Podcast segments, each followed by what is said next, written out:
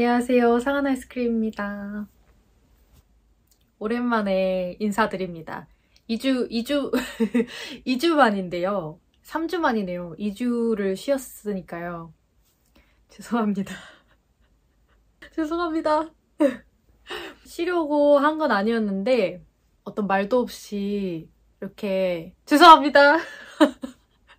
변명할 거리가 없어요. 죄송합니다. 성실하게 하겠다고 해놓고 좀 늦었네요. 죄송해요. 정말 죄송합니다.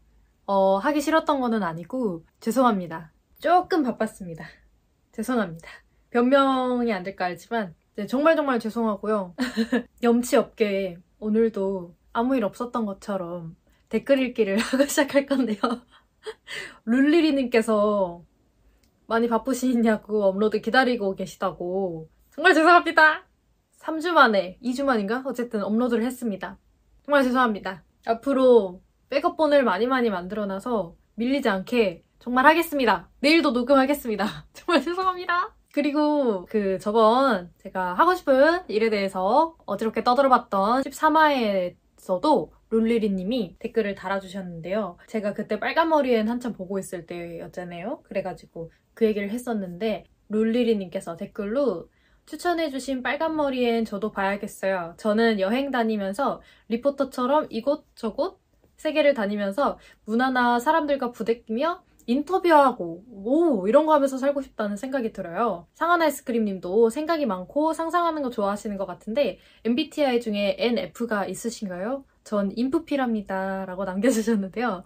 저랑 하이파이브 허공에다가 한번 하시죠. 저는 MFP, 인프피 왔다 갔다 합니다. 제가 성격에 대해서 얘기한 에피소드에서도 한번 얘기를 했었는데 MFP가 제일 많이 나오고요. 거의 99.8% 나오고요. 사실 인프피 나온 적은 없는데 MFP 그러니까 E랑 I 중에 이렇게 비율이 옛날에는 E가 이만큼이었다면 지금은 아이가 많이 비중을 차지해서 약간 중간중간 이렇게 간당간당한다 해서 제가 좀 조용히 있는 그런 상황에서는 사람들한테 아 그냥 FP, FP 왔다 갔다 해요 라고 말을 합니다. 하지만 거의 뭐 50몇 대 40몇 비율이기 때문에 뭐 MFP, 인프피 왔다 갔다 한다고 해도 어 뭐 괜찮지 않을까 해서 그냥 이렇게 말하고 다닙니다. 네.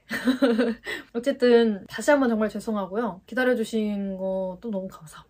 오늘은 어떤 얘기를 할 거냐면 제가 저번에 먹는 얘기를 한번 했잖아요. 그래서 이번에는 먹고 사는 것 중에 좀 사는 얘기 주거에 대한 얘기를 조금 해보려고 합니다. 일단 저는 지금 잡취를 하고 있고요. 제 첫 혼자 사는 삶입니다.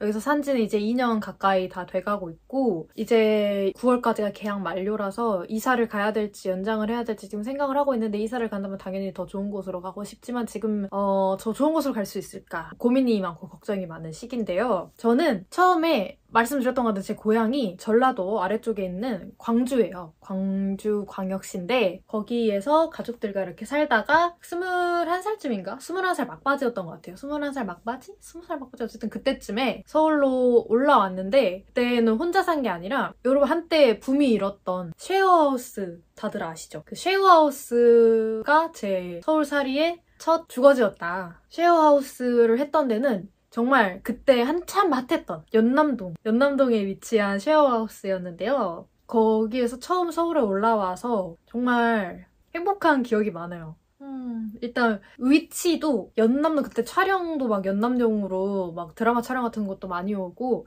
거기 연트롤파크에서 한참 사람들 거기서 맥주 마시면서 돗자리 깔고 누워 있고 이게 한참 많을 때였어요. 거기 막 카페도 우후죽순 막 생겨나고 맛집도 많이 생겨나고 막 이러던 때였는데 디저트 카페 이런 거 진짜 많이 생겨나고 이럴 때였는데 그 시기에 딱 제가 연남동에서 쉐어하우스에 들어가게 돼가지고 위치도 너무 좋았어요. 좀만 걸으면 버스 정류장이 있고 좀만 더 가면 이제 홍대 입구역이어가지고 지하철 타기도 편하고 주변에 뭐 인프라도 되게 잘 갖춰져 있는데 또 시끄러운 상권은 아니었어요. 또 골목 살짝 들어가서 좀 잠잠해지는 주택가였어가지고 기억이 미화된 걸 수도 있는데 정말 행복한 삶이었어요.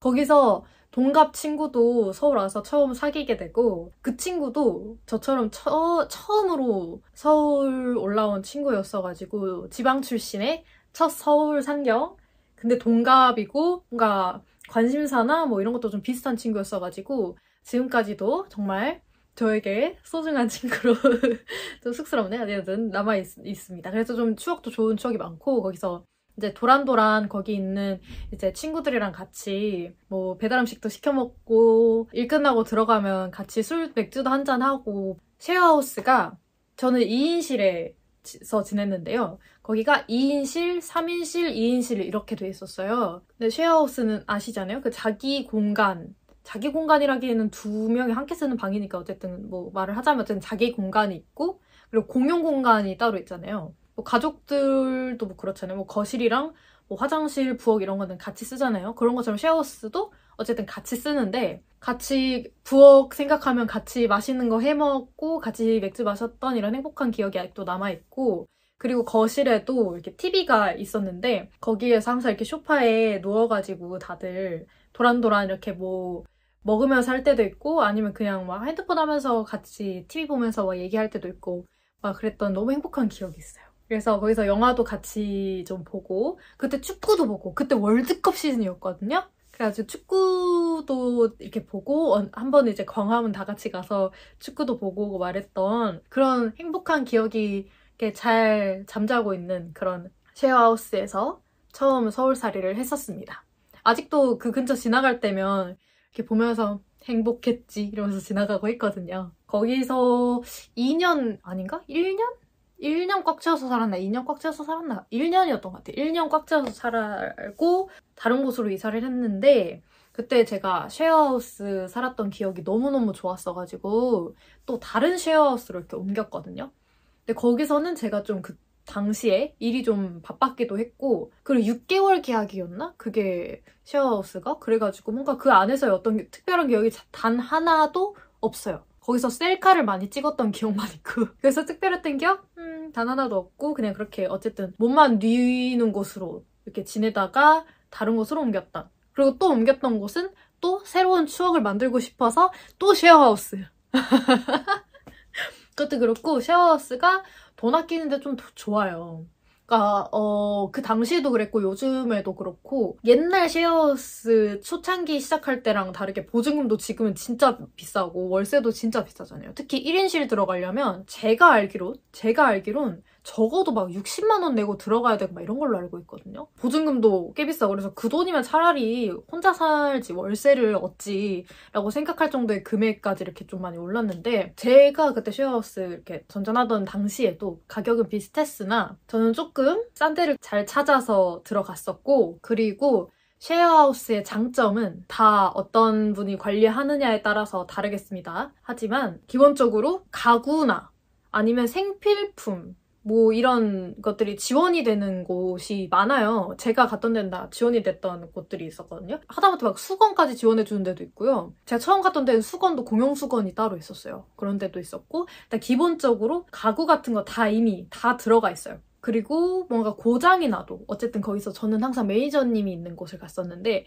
매니저분이 관리를 이렇게 해주시고 그리고 쌀, 쌀이 지원되는 것도 있었고요. 일단 식기, 식기 뭐 그릇 접시, 냄비 뭐 잡다한 거 뭐 다 이미 다 구비가 되어 있고 웬만한 거 다 거의 구비가 되어 있고 저는 이불 그거 대여 서비스도 있는 데를 했었었고 그리고 웬만한 건 그냥 다 되어 있어서 나는 이렇게 혼자 살아가는 데서 어, 들어가는 비용 좀 무섭고 그리고 그게 어느 정도 내가 이거를 준비를 해야 되는지 모르겠다 하시는 분은 솔직히 쉐어하우스 조금 추천드려요. 왜냐면 아까 말씀드린 대로 이미 다 준비가 돼 있어. 그래서 그냥 뭐 내 집만 가지고 가면 거의 되는 시기니까 그래서 초기 비용이 많이 안 든다는 거 초기 비용이 많이 안 든다는 게 너무 좋고 그리고 혼자 있는 거 외롭고 좀 북적북적 여러 사람들이랑 같이 지내고 싶다 하시는 분들은 쉐어하우스 진짜 강추드립니다. 물론 거기에 사는 사람들의 성향에 따라서 그게 본인이 안 맞을 수도 있어요. 나는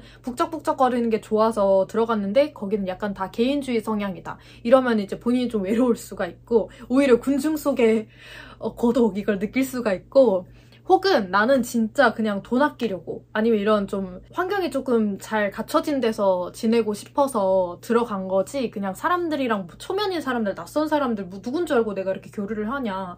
당연히 그런 걱정이 있을 수 있잖아요. 이제 나는 그냥 방만 들어가서 살 거고 그리고 나는 집에도 많이 안 있어서 그냥 진짜 월세만 내고 이렇게 어, 잠만 자고 다니는 그렇게 지내고 싶다 하시는 분들은 오히려 만약에 좀 북적북적 다 같이 이렇게 놀고 싶어 하는 무리, 무리가 있는 쉐어하우스를 들어간다면 정말 잘 안 맞을 수가 있죠. 오히려 스트레스 받을 수도 있죠. 아니면 그런 것도 있을 수 있겠죠. 룸메이트나 이제 하우스메이트가 전체적으로 다 올빼미족이야. 근데 나는 좀 일찍 자야 돼. 일찍 자야 되는데 밖에서 아무리 조심을 해도 좀 시끄러워. 그래서 너무 스트레스 받아. 아니면 아침에 출근 시간이 겹쳐서 나나 저 사람이 뭐 번갈아 가면서 몇, 몇 분씩 일찍 일어나야 되고 뭐 이런 상황이 생긴다. 뭐 아니면 나는 내 물건 터치하는 거 너무 싫은데 어, 저 사람은 되게 경계 없이 쓴다. 뭐 이런 어쨌든 자기랑 안 맞는 성향의 사람을 만날 확률이 굉장히 높잖아요. 그런 리스크까지 굳이 내가 감안하면서 그 돈 내면서 살아야 되냐 하시는 분은 정말 안 맞을 수 있겠죠. 요즘에도 쉐어하우스가 많은지는 잘 모르겠는데 어쨌든 음, 한 번쯤은 뭐 가봐도 괜찮지 않나 경험해봐도 괜찮지 않나 라고 저는 생각합니다. 저는 개인적으로 좋은 기억이 있었던 사람으로서 그리고 나서 제가 아까 말씀드린 첫 번째 쉐어하우스 그리고 뭐 6개월인가 밖에 안 지냈던 그 두 번째 쉐어하우스 다음도 쉐어하우스였어요. 그때는 어떤 쉐어하우스에 대한 환상 이런 것보다 돈을 좀 아끼고 싶어가지고 쉐어하우스를 간 거였었거든요. 그리고 계속 쉐어하우스만 전전하다 보니까 내가 혼자서 새로 시작한다라니까 좀 겁이 나기도 했어요. 내가 뭘 준비해야 되지? 막 뭐 이제 관리비 막 이런 것도 너무 내가 어떻게 해야 되는지 잘 모르겠고 막 이런 약간 겁이 났어서 또 쉐어하우스로 옮겼었는데 거기는 되게, 오래 살았던 것 같은데요. 2년? 2년 넘게 살았던 것 같은데 2년 꽉 채웠거나 아니면 2년 좀 넘었거나 막 이랬던 것 같아요. 좀 넘게 살았었던 것 같기도 그래서 저기 거기는 굉장히 오래 살았어요. 왜 오래 살았냐면 거기는 제가 2인실을 들어갔는데 초반에 몇 개월 빼고는 거의 같이 지내던 룸메이트가 나가고 들어오질 않아서 진짜 계속 제가 그 쉐어하우스 나가기 거의 한두 달 직전과 들어가서 직전을 빼고는 다 완전 1인실로 썼어요.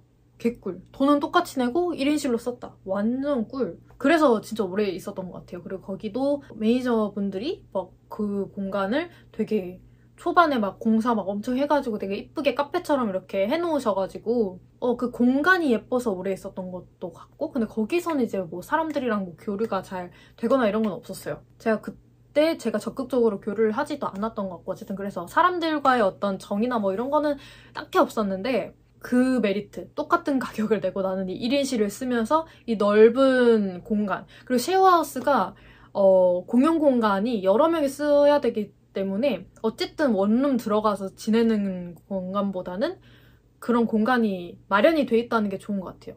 원룸에 들어가면 어쨌든 거실이랄 것도 없을 수도 있고 아니면 부엌이랄 것도 딱히 없을 수 있고 그냥 이렇게 하나로 붙어 있는 경우가 많잖아요. 원룸이니까 분리형이 아닌 이상. 근데 쉐어하우스에 들어가면 그런 공간이 보장이 돼 있다는 점. 물론 좁은 데도 있긴 있을 거예요. 그냥 아무 좀 작은 곳 해놓고 여기 1인실 여기 2인실 해놓고 그냥 막 이렇게 공용 공간 작은 데도 그냥 그렇게 해놓는 분들도 있기 때문에 그런 공간도 있을 수 있습니다만 기본적으로는 그런 공간이 보장이 되어 있다. 넓은 거실과 부엌. 그런 점에서 되게 메리트가 커서 거기서 되게 굉장히 오래 지냈던 것 같아요.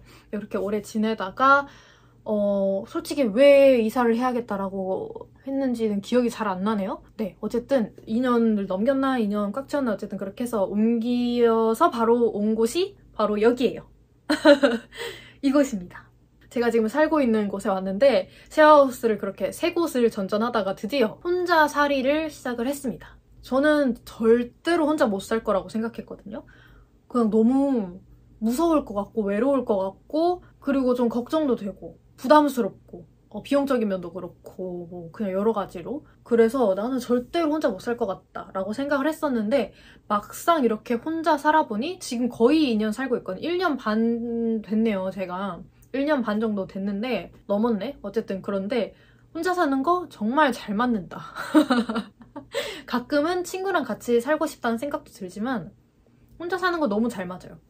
근데 또 친구랑 같이 산다고 생각하면 그것도 재밌을 것 같아. 그것도 잘 맞을 것 같은데 현재로서 혼자 사는 게 겁이 났던 게 정말 지금은 이해가 하나도 안 될 정도로 혼자 사는 게 너무 재밌어요. 재밌는 건 아니고 잘 맞아요. 솔직히 재밌, 재밌나? 모르겠어요. 근데 잘 맞는 것 같아요. 왜냐면 저는 일단 말씀드렸다시피 저는 혼잣말이 진짜 많고 혼자 노래도 진짜 많이 부르고 혼자 막 이상한 이렇게 춤도 좀 많이 추고 그리고 신나면 막 진짜 막 이상한 짓 많이 하거든요. 뭐 혼자 이렇게 춤추고 막 이상한 짓을 좀 많이 하는데 그런 거를 할 때 다른 사람의 시선 신경 안 써도 되는 거. 그런 건 너무 좋은 것 같아요. 책도 제가 소리내서 읽는 거 좋아하거든요. 그래서 책 읽으면 무조건 이렇게 소리내가지고 이렇게 아 이렇게 읽어야 되는데 왜냐면 전 처음에 시작할 때 집중이 잘 안 돼요. 그래서 초반에는 무조건 집중을 하기 위해서 책을 소리내면서 읽어야 되는데 이제 누가 있으면 눈치 보이니까 못한다. 쉐어하우스에 있을 때는 항상 이런 짓을 하기 전에 누가 있는지 눈치를 좀 봤어야겠다. 그래 맞아. 같이 살던 친구들아. 난 너희가 없을 때 혼자 이상한 짓을 많이 했어. 봤을 수도 있겠구나. 봤는데 모른 척을 해줬을 수도 있겠지. 고맙다. 하지만 난 너희가 없을 때 혼자서 춤추고 혼자 노래하고 정말 이상한 짓을 많이 했단다. 그리고 방우도 뿡뿡 낄 수 있고 화장실 막 자유롭게 써도 되고 화장실에서 어 이거는 다른 사람 들어가면 안 될 짓을 조금 했을 때 눈치 안 봐도 되고 근데 단점은 그거 같아요. 제가 다른 사람의 시선을 진짜 많이 신경을 쓰는 사람인 걸 깨달은 게 그 여러 사람이랑 같이 지내던 쉐어하우스에 살 때는 제가 엄청 엄청 깔끔하고 엄청 에? 이렇게 착착 착착 이렇게 뭔가 딱 맞아야 되는 그런 사람이라고 생각을 했는데 그래서 막 설거지도 바로바로 바로 이렇게 바로 해야 되고 아 이거 정리도 그냥 아 이거 빨리 해버리지 이러고 말았거든요. 해, 바로 해버렸거든요. 제 기억엔. 근데 혼자 지내니까 누가 안 보니까 그냥 설거지도 막 쌓아놓고 음, 대충 막 다 늘어뜨려 놓고 막 이게 이렇게 되더라고요. 그러니까 여러 사람이랑 살 때는 약간 나는 깔끔해. 나는 깨끗한 사람 약간 이걸 어필하고 싶었나? 모르겠어. 그래가지고 이렇게 막 엄청 깨끗하게 살았는데 그리고 그게 제 모습이라고 생각했는데 막상 혼자 사니까 아무도 이걸 볼 사람이 없다고 생각하니까 막 더럽게 막 설거지도 막 며칠 쌓아놓을 때도 생기고 그래. 내가 이렇게 더러운 사람이었나? 자기 혐오가 자꾸 생기는 계기가 조금 되어버렸다. 그래서 만약에 내가 다른 사람이랑 또 같이 살게 된다면 그때는 이렇게 더럽게 살면 안 되는데 이것도 습관이 돼가지고 계속 더럽게 살면 어떡하지 하는 걱정도 되더라고요. 모든 일에는 장단점이 같이 오니까요. 그리고 지금 사는 공간이 정말 정이 많이 들어서 좋기는 한데 음, 정이 많이 들어서 이제는 좋아요. 이제는 정말 좋은데 어, 몇 달 전까지만 해도 이 공간을 너무 싫어했습니다. 일단 제가 사는 이곳은 공간 분리가 안 되어 있는 아주 작은 원룸이고요. 그러다 보니까 공간 분리가 정말 인간한테 특히 저같이 나태한 인간한테 이렇게 중요하구나. 절실히 깨달은 1년 반이었는데요. 내가 뭐 작업하거나 혼자 뭔가를 사부작 사부작 뭔가를 할 공간 정도는 구분이 돼야 된다. 이게 정말 뼈저리게 깨달았어요. 이게 구분이 안 되니까 막 책상 앞에서 뭔가를 하더라도 침대가 자꾸 이렇게 곁눈으로 이렇게 막 보여요. 저기 침대가 있어. 근데 그러면 그 생각이 들어요. 정말 정말 나태하고 게으른 인간이기 때문에 내가 지금 하고 있는 이 사부작 사부작 이 짓을 저기 침대에서도 할 수 있지 않을까? 해가지고 침대에 앉아서 그 사부작 사부작을 막 해요. 그러다가 잠깐만 인간은 참 간사하죠. 내가 지금 침대에서 앉아서 이 짓을 하다 보니 또 곁눈질로 베개가 보여. 내가 저기 머리를 기대면 정말 편할 것 같은데? 스르르르 이렇게 머리를 기대고 그 사부작 사부작을 하다가 이제 사부작 사부작을 포기하고 유튜브다 틀어놓고 핸드폰을 하게 되는 거죠. 그래서 그냥 거기에 대한 핑계거리를 찾은 게 공간 분리인 걸 수도 있는데 공간 분리가 돼 있었다면 내가 이렇게 살지 않았을 거야 약간 이런 조금의 핑계를 댄 것도 있어요. 근데 확실히 필요하다고 저는 생각합니다. 그래서 이번에 계약이 끝나고 이사를 간다고 제가 정한다면 정말 이거보다는 좀 넓은 곳을 가고 싶은 건 당연하죠. 사람이니까. 그리고 공간 분리된 곳. 공간이 분리가 돼 있지 않더라도 내가 임의로라도 이렇게 공간 분리를 시킬 수 있을 만큼의 어느 정도 이 구조나 공간이 나오는 곳을 가야겠다. 라는 생각이 들었어요. 지금 여기 들어올 때는 자취방에 대한 환상에 사로잡혀가지고 막 오늘의 집이나 막 이런 거 보면은 잘 꾸며놓은 집들 보이잖아요. 난 이렇게 살 거야, 이렇게 살 거야 하면서 집을 찾을 때 제일 중요하게 생각했던 점 중 하나가 옵션이 없는 것. 그러니까 뭐 세탁기, 냉장고 이런 옵션은 당연히 있어야겠지만 그런 데 있잖아요. 빌트인으로 옷장이 야 들어가 있고 그리고 책상 야 이렇게 있고 그렇게 막 빌라 하면 떠오르는 이렇게 조그만 빌라 하면 떠오르는 그 구조 있잖아요. 그런 구조를 정말 계속 피했고 제가 가구를 사서 넣어놓을 수 있는 곳. 그런 곳을 찾다가 여기로 오게 된 건데요. 근데 일단 이 집은 벌레가 진짜 저는 바퀴벌레 나오면 어떡하나 걱정을 엄청 했는데 여기는 바퀴벌레가 단 한 번도 나온 적이 없어요. 정말로. 그래서 여기 계약을 연장을 할까 하고 고민하는 이유 중에 제일 큰 이유가 바퀴벌레가 진짜 안 나왔어요. 근데 모기는 많이 나왔는데 모기는 뭐 제가 어떻게 잡으면 되니까 여름에만 잠깐 힘들면 되니까. 근데 바퀴벌레가 정말 제가 이렇게 더럽게 샀는데도 단 한 번도 안 나왔다는 거예요. 너무 좋아요. 그리고 뭐 이웃 간섭 없고 시끄러운 사람 없고 뭐 제가 제일 시끄러웠을 것 같고 근데 뭐 이웃에 피해는 안 줬습니다. 그렇다는 점. 근데 여기가 음, 엘리베이터가 없어가지고 구하기 좀 힘들긴 한데 어쨌든 여러 가지 장단점이 지금 공존하다 보니까 오, 다음 저의 거취에 대해서는 많은 고민을 하고 있는 시점입니다. 오늘은 저의 드림하우스에 대해서 얘기를 하고 좀 끝내보고 싶은데요. 저는 항상 오래된 주택에 대한 로망이 있었어요. 지금도 있고요. 근데 물론 관리하기도 힘들고 뭐 수리할 것도 많고 뭐 이런 단점이 당연히 있겠지만 저는 아직 살아본 적 없기 때문에 그런 단점을 몰라서 그냥 그냥 괜히 오래된 주택 보면은 저런 데서 살고 싶다 마당 있고 이런 데서 살고 싶다 이런 로망이 있고요. 너무 좋겠다. 2층 집 돈 많아야겠다. 그래서 돈 많이 벌어야겠는데. 오래된 주택인데 2층 집이어야 되고. 어렸을 적 할머니 집 같은 그런 느낌? 그게 있었으면 좋겠어요 집에 꼭. 뭐냐면 비밀의 문. 뭔지 아시죠? 예를 들어서 옷장이나 책장이 이렇게 있는데 어떤 책 하나를 덜컥 하면 음 그래가지고 문이 돌아가서 딱 들어가 보면 여긴 어디야? 여긴 비밀의 공간이야. 나만의 서재, 뭐 나만의 작업실, 아니면 나만의 뭐 어, 게임방 이런 곳이 있는 거죠. 정말 그건 꼭 만들고 싶어요. 뭔가 이렇게 책으로 삥삥 이렇게 작동되는 거 아니더라도 아니면 옛날에 하이킥 그 시트콤 하이킥 보면은 이렇게 봉 타고 내려가는 그런 공간이나 아 봉 타고 올라가는 공간이구나 그런 공간이나 아니면 거기 막 개구멍 같이 이렇게 나온 그런 것도 있잖아요. 그런 것도 만들고 싶고 그런 식으로 좀 접근하기 조금 어려운 그런 곳을 하나 만들고 싶어요. 그래서 거기에는 정말 물론 나의 집이니까 내 취향으로만 다 이루어지겠지만 그 공간은 정말 특별하게 꾸며놓고 싶은 그런 마음? 너무 행복하겠다. 그리고 거기 마당 있으면 거기서 이렇게 같이 파티도 하고 재밌겠다. 너무 재밌을 것 같아요. 어쨌든 그게 저의 꿈의 집입니다. 지금은 수납 공간도 부족해가지고 막 이게 여리, 여기저기 막 이렇게 꽉꽉 채워놓고 막 이렇게 되어 있는데요. 나중에는 정말 근사한 집에서 꼭 살고 싶네요. 언젠가는 주거 불안 없이 저만의 공간에서 혼자서 잘 살고 싶은 그런 꿈은 누구나 있잖아요. 어쨌든 오늘은 그런 사는 거에 대한 이야기였습니다. 사는 곳에 대한 이야기였습니다. 제가 항상 편집을 하다가 느끼는 건데 제가 항상 끝부분에 뭔가 말을 덜해, 더 해야 분량이 좀 있지 않을까 싶어서 쓸데없는 말을 너무너무너무너무 많이 하더라고요. 그래서 오늘은 굳이 쓸데없는 말 하지 않고 깔끔하게 그래서 끝내려고 합니다. 네, 오늘도 즐거운 잡담이었습니다. 다시 한번 2주인가 3주 만에 돌아온 점 정말 죄송하고 반성합니다. 앞으로 파이팅 넘치게 잘하겠습니다.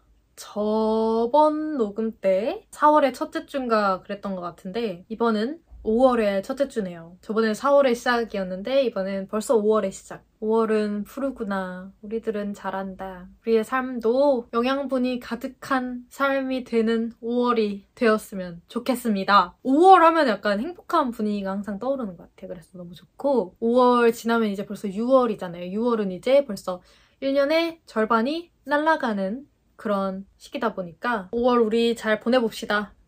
괜히 1년이 벌써 떠나가는 것 같은 기분에 마음이 조금 슬픈데요. 여기서 벗어나서 5월 우리 진짜 한번 잘 보내봅시다. 5월에는 저희 더 친하게 지내봅시다. 매주 나타나겠습니다. 기필코 해내겠습니다. 모두 오늘 저희 이런 쓸데없는 잡담 들어주셔서 너무너무 감사하고요. 정말 더 상하기 전에 금방 돌아오도록 하겠습니다. 오늘도 감사했습니다. 안녕!